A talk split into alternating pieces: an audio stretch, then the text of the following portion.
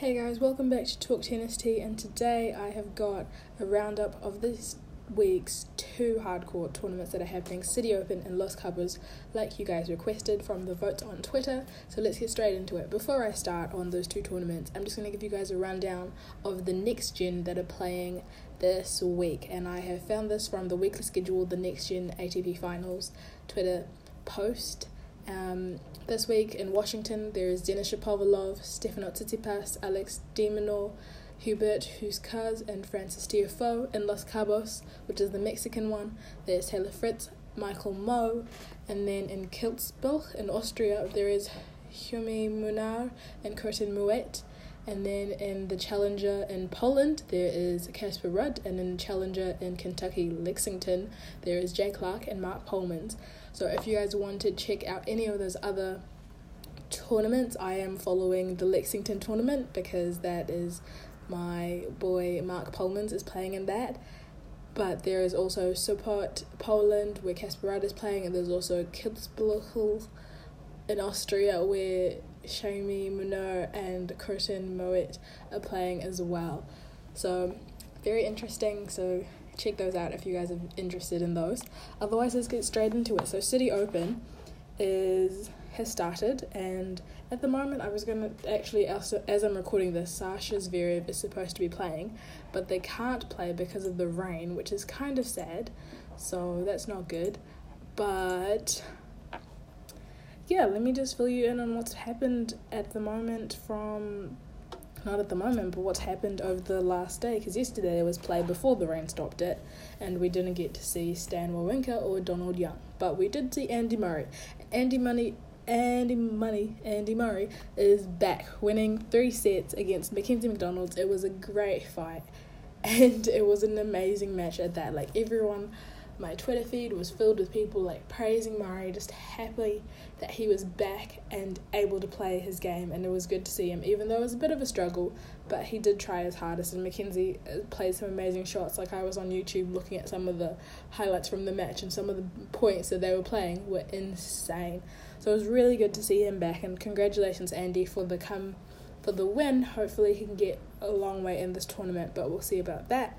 Um, looking at the draw, I did see that Sasha Zverev and Misha Zverev have a potential to meet in the third round, which is going to be interesting. At the moment, like I said before, Sasha's second round match has been suspended due to the rain, but if they do come back and they finish playing that and Sasha does win and Misha hopefully wins his match, then we're going to have a Zverev round three match, which is going to be very interesting because I don't think they've played together since they were in challenges or very late early on in both of their careers. So it's going to be very interesting to see that match, but it's going to be great. There's a YouTube video if you guys follow the, or if you guys subscribe to the ATP Media YouTube channel, they did a video talking about it and um, the boys basically tell their feelings and they're like yeah we both have to get through but it'll be very interesting. And misha basically said like it'll show how good their parents were at raising them and amazing and having these two amazing tennis players that they can actually play together. So it'll be a good match. My question is where will the mother sit? Where will mrs Zverev sit? And where will Lovick be? So if you guys have any answers to that definitely fill me in. I would love to know. Also definitely this tournament definitely looks good. There's a lot of big named men like i was looking through the drawer just now as I was prepping this, and I was like, so many. There's Nishikori, there's Stan, there's Andy, Sasha, Misha. So many people in there, like so many guys that are really good. So it's going to be tough matches for everyone. And I think I can't really say who's really going to win. But I think if everyone plays a good game, it's going to be a tough match. And we might even get Sasha could reclaim his title and get a second Citi Open, or it could be someone else getting there. We don't know. It could be anybody at this stage. I can't really put my pin down and be like, oh, this person's going to win it because one, I haven't seen any of the matches, so I can't really say. And two, I'm only judging by what I know of them. I haven't seen their lead up. So that's one thing. Also, the Citi Open is a duel. They have the ATP and the women's. So, in the women's side, Caroline, as of this morning, I saw that she had to pull out due to injury. So she was the number one seed, and there's no top seed anymore. But Sloane is the seed, number two seed, so she could take it. She could take the title. But like in the men's draw, there's a lot of names there that I saw, like Donna, Naomi, Belinda, who all pose a threat to Sloane. So I think either one of those three could do it, or Sloane could take the title easily, or someone else could. There's Makarova and other people as well And that draw, so easily, easy could be anyone. Also, I saw my favorite Instagram baddie tennis player, Fanny Stollar, is playing at Citi Open this week, and she actually won her first round match. And I was very pleasantly surprised. I didn't know she was that good. I thought she was still in ITF doing that kind of stuff, but no, she's playing in the big leagues, and she won her first round match. So congratulations to Fanny. You can actually play tennis. You're not just an Instagram baddie tennis player enough of that shade. Now moving on to Los Cabos, and this devastated me. If you guys didn't know, Thanasi played his first match against Taylor Fritz, and that was the one I was looking forward to, and I actually missed it, and I was so devastated. But he lost in three sets to Taylor Fritz, and because of this loss, he has dropped more than 100 spots in the rankings, and he's now number 260, which is like he has no more points to defend for the whole year. So it can't get worse than this, basically. But yeah, it was really, we were all kind of devastated because they were two, I think most of the sets were two tiebreakers, which was, it was tough for me because I was like, damn it, Thanasi.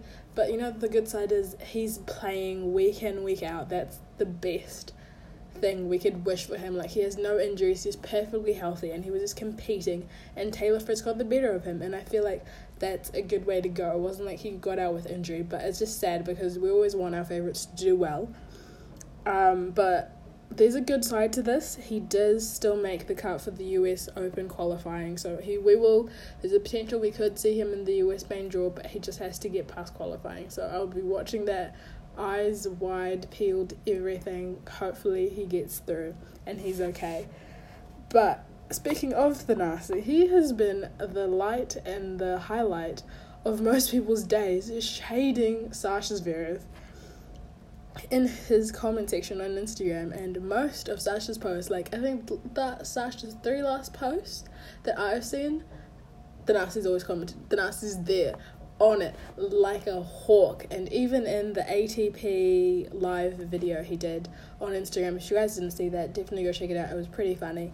Um, he was also commenting, someone asked him a question, does Sasha actually look like that in person? And he's like, no, that's not what Sasha looks like. So I'm like, Thanasi, stop being shady and just let's focus on the tennis, eh?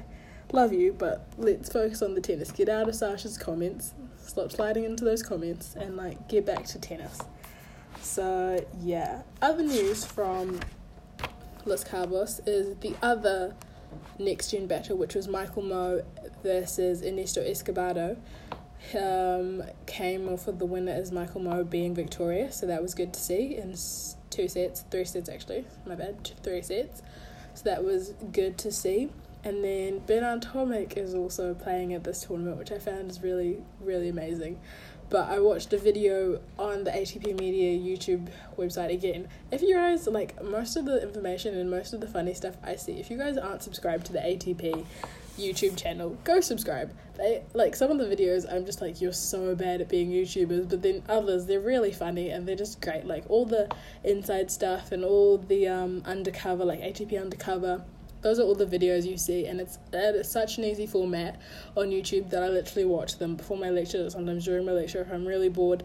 Like just go ham. Like there's all the interviews and stuff are all there for you. So when i'm referring to this stuff definitely go check it out but they had a video with taylor fritz and bernard tomic where they went jet skiing and they did some water activities which was pretty cool but bernard tomic was saying how he's afraid of the ocean and all that kind of stuff which is fair enough all to him. He couldn't survive two days in the South African jungle, so that's all of him. But I just thought it was pretty funny. Like, he goes from one extreme to the other, but I'm happy to see him back. Hopefully, he sticks to the tennis. No dramas or anything this week. Hopefully, he's on it, and I would love to see his first round match, which I think is either today or tomorrow. We will have to check that out.